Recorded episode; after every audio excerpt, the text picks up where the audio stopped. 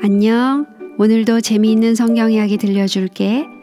4권 1편 열째 이야기. 용감한 아비가일.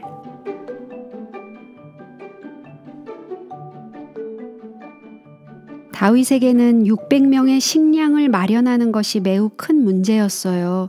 언제까지나 숲속에 있는 산나물과 산딸기만 먹고 사냥해 오는 새나 들짐승만 잡아먹으면서 살 수는 없었어요.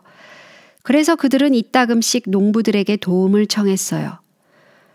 물론 도움을 청하지 않고 양식을 훔쳐올 수도 있었지만 그것은 다윗의 방법과는 전혀 다른 것이었어요. 그는 도둑이나 강도가 아니었어요.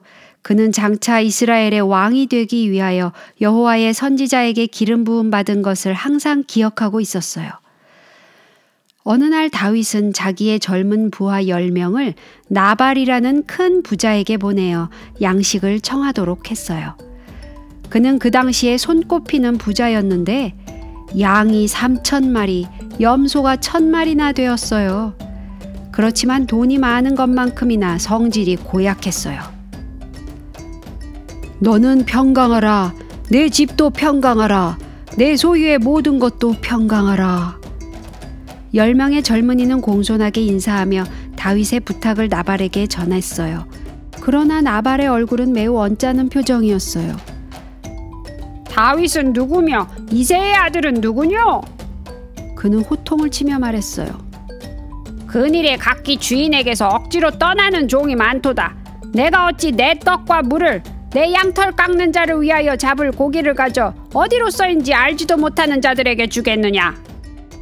떡 한 조각, 물 한 방울, 새끼 염소 한 마리조차 주려 하지 않고 그는 버럭버럭 소리만 질렀어요. 그는 기어이 젊은이들을 빈손으로 돌려보냈어요. 다윗은 몹시 화가 났어요. 그렇게 인색한 사람은 한 번도 본 적이 없었어요. 그는 참을 수가 없었어요. 그 무례하고 욕심 많은 자를 혼내줘야겠다고 생각한 그는 400명을 이끌고 나발의 집으로 향했어요. 그러나 그렇게 소동을 벌일 필요가 조금도 없었어요. 하나님께서 전에도 항상 그를 위하여 일하셨던 것처럼 지금도 일하시고 계셨거든요. 나발의 아내는 아주 지혜롭고 또 얼굴도 아름답고 용감한 여자였어요. 한 여종이 그에게 와서 그의 남편이 다윗의 젊은 부하들에게 어떻게 대했다는 이야기를 하자 아비가일은 어쩔 줄을 몰랐어요. 더구나 다윗의 부하들이 그의 목자와 양떼들을 오랫동안 보호해 주었다는 이야기를 듣자 그는 한층 더 당황했어요. 아비가일은 당장 손을 썼어요. 나발에게는 한마디 말도 하지 않은 채 급히 떡 200덩이와 포도주 두 가죽 부대와 잡아서 준비한 양 다섯과 볶은 곡식 두 말과 건포도 백송이와 무화과 뭉치 200개를 나귀에 실었어요. 이 음식은 그처럼 오랫동안 광야에서 살던 사람들에게는 굉장한 음식이 될 것이었어요. 아비가일은 그것을 알았어요. 아비가일은 지혜롭게도 음식을 실은 나귀와 함께 자기의 종을 먼저 보낸 다음 그 뒤를 따랐어요. 그는 아마 야곱을 생각했을 거예요. 야곱도 전에 자기 형 에서의 마음을 녹이기 위해서 먼저 선물을 보내지 않았었던가요? 아비가일이 산허리를 돌아섰을 때 바로 다윗의 군대와 맞부딪혔어요. 그들은 눈 깜짝할 새에 아비가일과 종들을 삥 둘러쌌어요. 그들의 무시무시한 얼굴을 보고 새파랗게 질리지 않는 사람은 아무도 없었어요. 여자라고는 혼자뿐이었으니 더 무서웠을 거예요. 그런데 아비가일은 달랐어요. 그는 이런 일이 일어날 것을 미리 생각했기 때문에 단단히 각오를 했던 거예요. 그는 나귀에서 내려와 공손히 다윗에게 인사를 했어요. 그리고 준비해 온 모든 음식을 손으로 가리키며 이것을 왜 그들에게 가져왔는지를 낱낱이 설명했어요. 그들의 마음은 순식간에 눈 녹듯이 풀어졌어요. 400명의 얼굴은 금방 환하게 되었어요. 조금만 있으면 맛있는 음식을 먹는다고 생각하니 군침이 절로 돌았어요. 저의 남편을 조금도 개의치 마옵소서. 그는 다윗에게 말했어요. 그의 이름이 나발이옵고 미련한 자이옵니다. 나발이라는 이름은 사실 바보라는 뜻이었거든요. 그리고 그는 사랑스럽게도 그동안 일어났던 모든 잘못을 자기에게로 돌리는 것이었어요. 당신의 여종의 죄를 부디 용서하여 주옵소서. 다윗이 이제 더 이상 어떻게 하겠어요? 그의 마음은 깊이 감동되었어요. 그는 도저히 이 상냥하고 친절한 여자의 남편을 혼내러 갈 수가 없었어요. 그가 너무나 사랑스럽고 아름답고 품위 있었기 때문이었어요.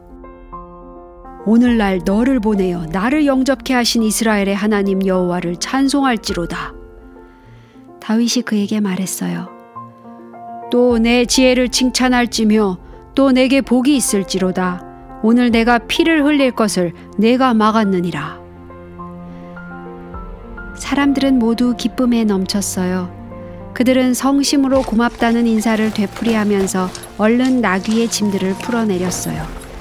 아비가일은 집에 돌아왔지만 남편이 술에 흠뻑 취해 있는 것을 보고는 아무 말도 할 수가 없었어요. 이튿날 아침 그는 모든 이야기를 들려주었어요. 나발은 그 소식을 듣자 너무나 놀라서 몸이 빳빳이 굳어버렸어요. 더구나 며칠 후에 그는 죽고 말았어요. 나발이 죽었다는 소식을 듣고 다윗은 이렇게 말했어요. 종으로 악한 일을 하지 않게 하신 여호와를 찬송할지로다. 여호와께서 나발의 악행을 그 머리에 돌리셨도다. 다윗은 아비가일을 매우 좋게 생각하고 있었어요. 그는 다윗이 화가 나 있을 때에도 두려움 없이 혼자 그를 만나러 온 용감하고 훌륭한 여자였어요. 드디어 다윗은 그에게 사람을 보내어 광야에서 그와 함께 살자고 요청했어요. 아비가일은 기쁜 마음으로 그 요청을 받아들였어요. 그리하여 그는 다윗의 아내가 되었답니다.